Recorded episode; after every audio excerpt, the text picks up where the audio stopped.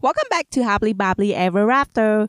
So, you heard me babble about Diane in the previous episode. It's only fair that now I should babble about takeout as well. After all, on any given day, 6% of the entire US populations will be eating takeout, which is more than the whole populations of Romania if you think about it. Imagine every day the entire countries of Romania will need to eat takeout to catch up with us here in the US. Takeout didn't go as far back as dine-in was. It was one of those things that first people tried to get away from their house to eat at a dine-in establishment. And once they got inside, it was fine and dandy for a while. But then few centuries go by and time really got people thinking. Maybe we should take these food out for a date. Maybe we can take pictures of ourselves and our food while we at it and send these pictures to our friends and families. What do you think about that?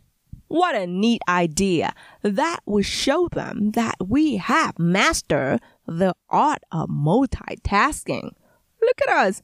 We eat and we snap pictures at the same time. That is nothing we can't do. So yes, there was a pocket of people who like to take their food out for a ride just because they want their food to experience the blue sky, the chirping bird, and the blazing sun. You know, so their food will be more humble and appreciative of getting eaten pronto. Look, food, see what the sun can do to you. You be rotten. Now, you should be more appreciative of my service when I eat you promptly out of the box next time. But aside from that pocket, there was people that life was really dependent on takeout, you guys. I'm talking about the urban working class in the early 20th centuries because takeout lunch were an unavoidable part of their life.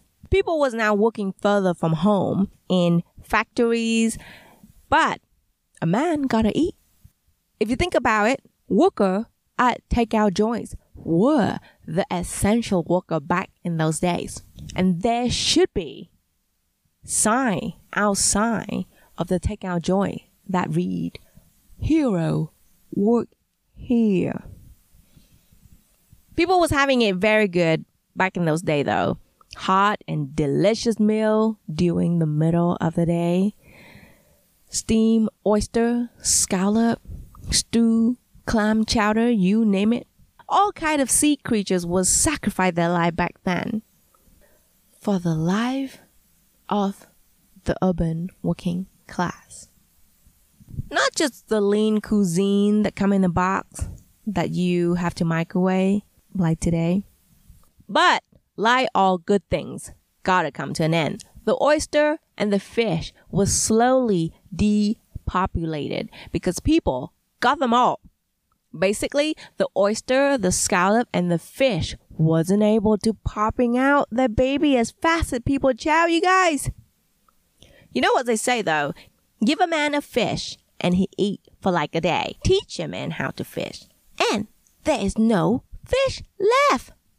But what left was a bucket that some graphic designer thought it would be a good idea to add a fake no name red temple on the sides of the bucket and a fake Chinese writing said thank you on top and make it the symbol of Chinese takeouts in America. Nobody will fall for this bucket as a legit Chinese item. You see. People are smart. They can Google and learn that nobody had ever used this bucket in China ever. You see. Yes, the white, pale paper bucket that you chow your chow mein and your fried rice is older than your grandpa. It's over 100 years old. Back in the day when oyster were cheap and wasn't just some fancy dish at Red Lobster, the street peddler would sell pre-sucked oyster to housewives so they can cook in the stove and avoid the dangerous soaking task. Back then, the lady would carry they pre-soaked oyster proudly in this little big bucket on the street and take them home. And back then they called it the oyster pail, not the Chinese chow mein bucket. Funny how things have changed over the years. It's all part of our marketing scheme. Takeout and delivery originated in 1920s in the US. Apparently, a Chinese restaurant in LA named Kin Chu Cafe was the first restaurant that offered takeout and delivery. In 1922, the restaurant owner proudly proclaimed that his restaurant is the only place on the West Coast making and delivering real Chinese dishes. One call, that all, and Kin Chu will deliver hot dishes directly to you even as late as 1 a.m. Because that is the time you really want Chinese food, you guys. If you eat it anytime earlier in the day, you eat at the wrong time. Imagine what must go inside Kin Chu owner mind as he came up with the takeout concept. I'm thinking of selling people food so they can eat outside of our fine restaurant. Why would people want to eat soggy food and have to clean up themselves when they could get served at restaurants like kings and queens? Also, the only things that is so fine about our restaurant is a fine we got from the Department of Health for code violation, Dad. Well, people want what they can't have. I think the soggy food idea is really gonna sell. Unfortunately, Kin Chu owner was ahead of his time. Maybe because he didn't do any market research to see some red flag. The biggest red flag was probably, I don't know, the Great Depressions. Maybe. Well, just maybe. During the Great Depressions, people can't afford to eat, let alone some fancy Chinese takeouts. Then throw in the Dust Bowl and the World War II, and now you're left with a bunch of penny pinchers. But Kin Chu owner was super optimistic. Dad, we're in the middle of the Great Depressions. People not gonna have money to order Chinese takeouts. Hey, hey, hey. That's just the kind of negativity I don't want to hear. Dad, unemployment is at 24.9%. Also, this dust ball things, I think it's pretty serious. Don't worry about it. We have clean bowls. Dad, people are real penny pinchings right now. Don't worry about it. We'll throw in some fortune cookies to get people excited, huh? Sadly, takeout didn't take off until the 1950s. Amazing what 30 years could do to the economy, people behavior, and their waistline, huh? By 1950s, American lifestyle had changed and technology has advanced enough that we see a takeout boom alongside a baby boom. We can always guarantee one boom will follow another booms. That's why they say boom boom. So accurate and so predictable. In 1950s, people was moving to the suburbs so they can have bigger house, bigger yard, and watching TV. With all those options, people can drew on TV 24 7 without being a slave over a stove. We are now tallied down to the last vote. The result are in TV 365, stove 0, making TV American newest goddess. People have spoken and their message is loud and clear. TV over stove any day. I mean, it's sort of predictable though if you think about it. Once people have a taste of TV cooking on the stove, that's like impossible. Reality TV. There isn't any food in our house. Oh, what is this then? Oh, look, I found bacon, I found lettuce, I found tomato. Slap two pieces of bread and you can make a BLT out of this ingredient. Whoa, whoa, whoa, whoa, whoa, slow down. I'm no food scientist. That's what the food scientists show. Also, being a slave over a stove, if you think about it, that's no fun. You could get burned. I refuse to be a slave to the stove. It's eat to live, not live to eat, remember? Whereas being a slave over the TV, that's fun. Also, but there isn't any chance of getting burned. So, clearly, it's a winner choice. Plus, it was only a matter of time before people realized that there was more show on TV than the thing they can come up with on the stove. My years of stove slave is over. Hallelujah. See you later, stove. As families spend more and more leisure time in their own home, aka glue their face to their television, restaurant customer decline.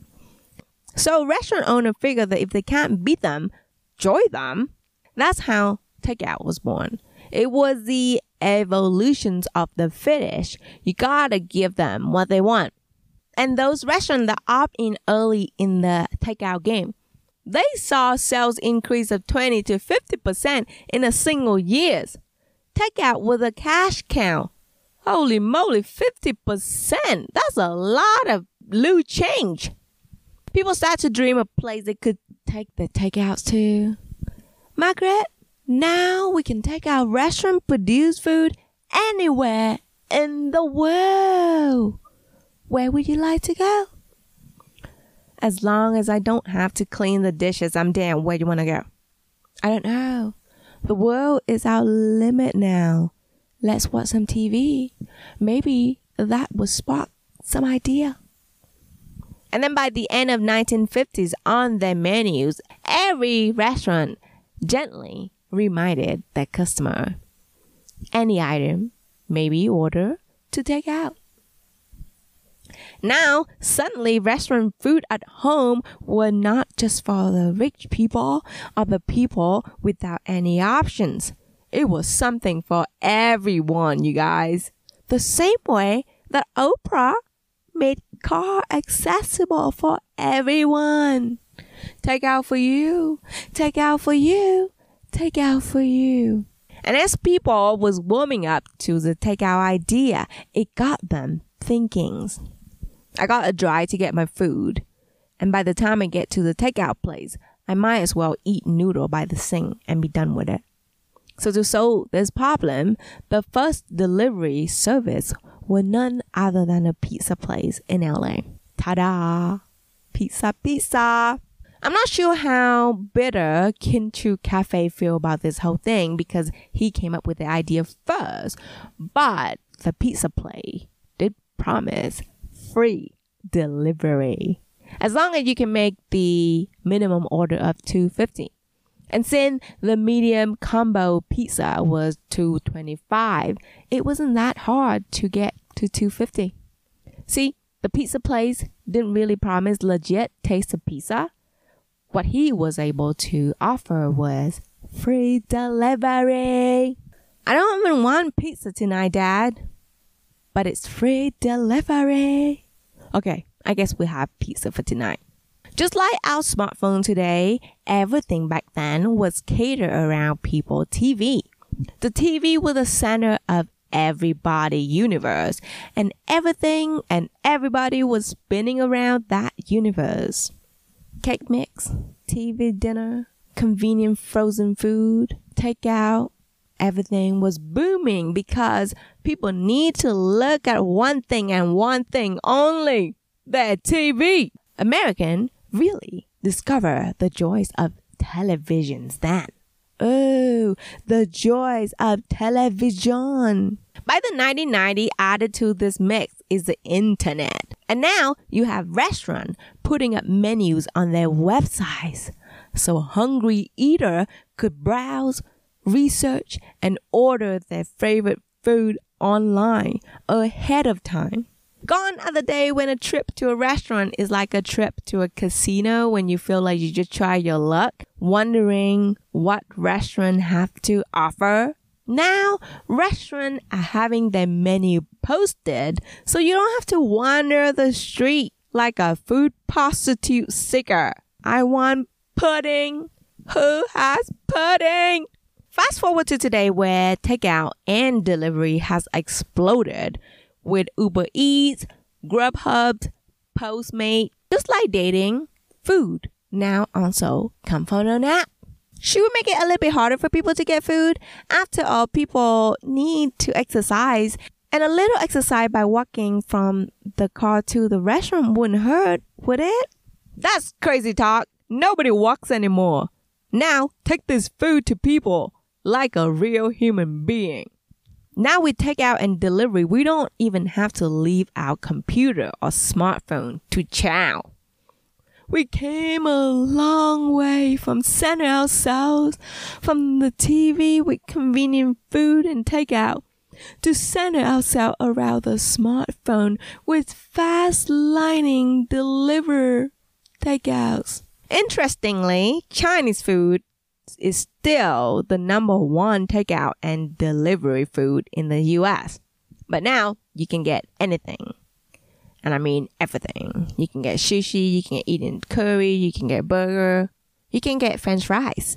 And they will magically appear at your kitchen table in about as much time as it takes for you to walk down the stair to open your fridge.